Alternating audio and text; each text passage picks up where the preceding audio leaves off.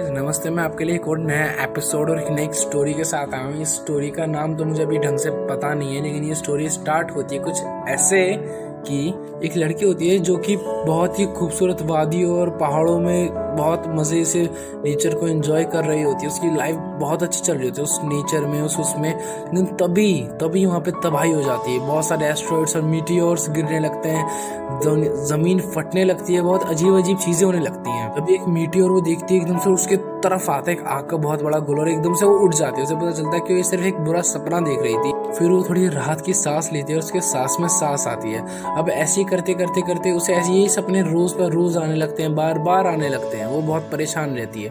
वो बहुत बात करती है कुछ साइकोलॉजिस्ट से, बहुत सारे साइकाट्रिस्ट से लेकिन कोई उसकी मदद नहीं कर पाता और कहते हैं कि सब कुछ नॉर्मल है। उसकी एक मॉम होती है, जो कि एक सिंगल पेरेंट मॉम होती है, वो उसको भी ये सब बताते हैं, लेकिन कुछ फ़ायदा नहीं होता। जिस यूनिवर्सिटी में और वो पढ़ती है, वहाँ का एक प्रोफेसर होता है, जब उसको उसकी दिमागी हालत के बारे में पता चलता है तो वो बड़ा हैरान होता है और वो उससे कांटेक्ट करने की कोशिश करता है, लेकिन वो लड़की उससे कांटेक्ट नहीं कर पाती। वो लड़की बहुत ज़्यादा डिप्रेशन में रहती है, बहुत ज़्यादा उसमें रहती है कि उसे बार बार एक ही सपना क्यों आता रहता है? बार बार क्यों?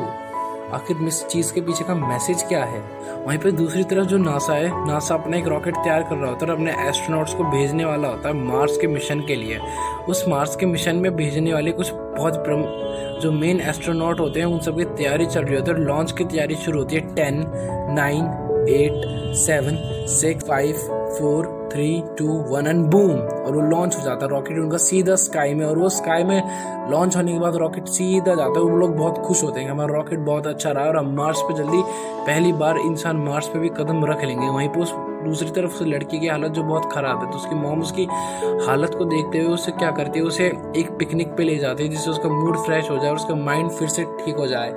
तो यहीं पे पिकनिक पे वो एक बहुत ही अच्छी, जैसे उस, जैसे सुंदर वादियों से सपनों में आती है, ऐसी एक जगह पे जाते हैं। बहुत ही सुंदर, बहुत ही अच्छी जगह होती है, बहुत चंचल, बहुत मनमोहन तो उसी जगह पे क्या होता है, वो लोग पिकनिक के लिए जाते हैं। वहाँ पे आराम से उसकी मोम जो होती है क्लिफ के सहारे जाके सेल्फी लेने की फ़ोटो खींचने की कोशिश करती है। वो तो आप सोचिए गाइस उसकी मॉम एक तरफ़ क्लिफ पे और वो एक तरफ़ साइड में, एक कम से कम बीच में दो सौ तीन सौ मीटर का गैप है और उसी गैप के बीच में वो कुछ अपने पिकनिक बास्केट से कुछ ले रही है, उसकी मोम सेल्फी खींच रही है। एकदम से बीच में एक स्पेस शटल, एक रॉकेट शटल बीच में क्रैश होती है, उसकी मॉम का बैलेंस बिगड़ता है, उसकी मॉम खाई में गिर रही होती है, एक तरफ़ लड़की भागती है अपनी मॉम को बचाने पे और बीच में तीस, तीन सौ मीटर की डिस्टेंस की जो के बीच में तीन सौ मीटर की डिस्टेंस है, वहीं पे बीच में एक स्पेस शटल आगे क्रैश होते है गिर के बूम हो जाती है।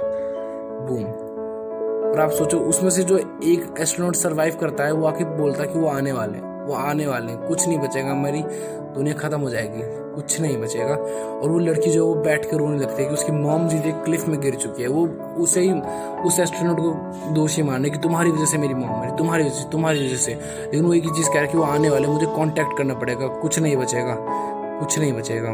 तो आप जानना चाहते कि आगे क्या हुआ? आखिर ऐसा क्या हुआ जो उस एस्ट्रोनॉट ने देखा क्यों उसका रॉकेट क्रैश हो गया नीचे? आखिर इसके बाद क्या, आखिर उसके सपने क्यों आते हैं उस लड़की को बार बार ऐसे?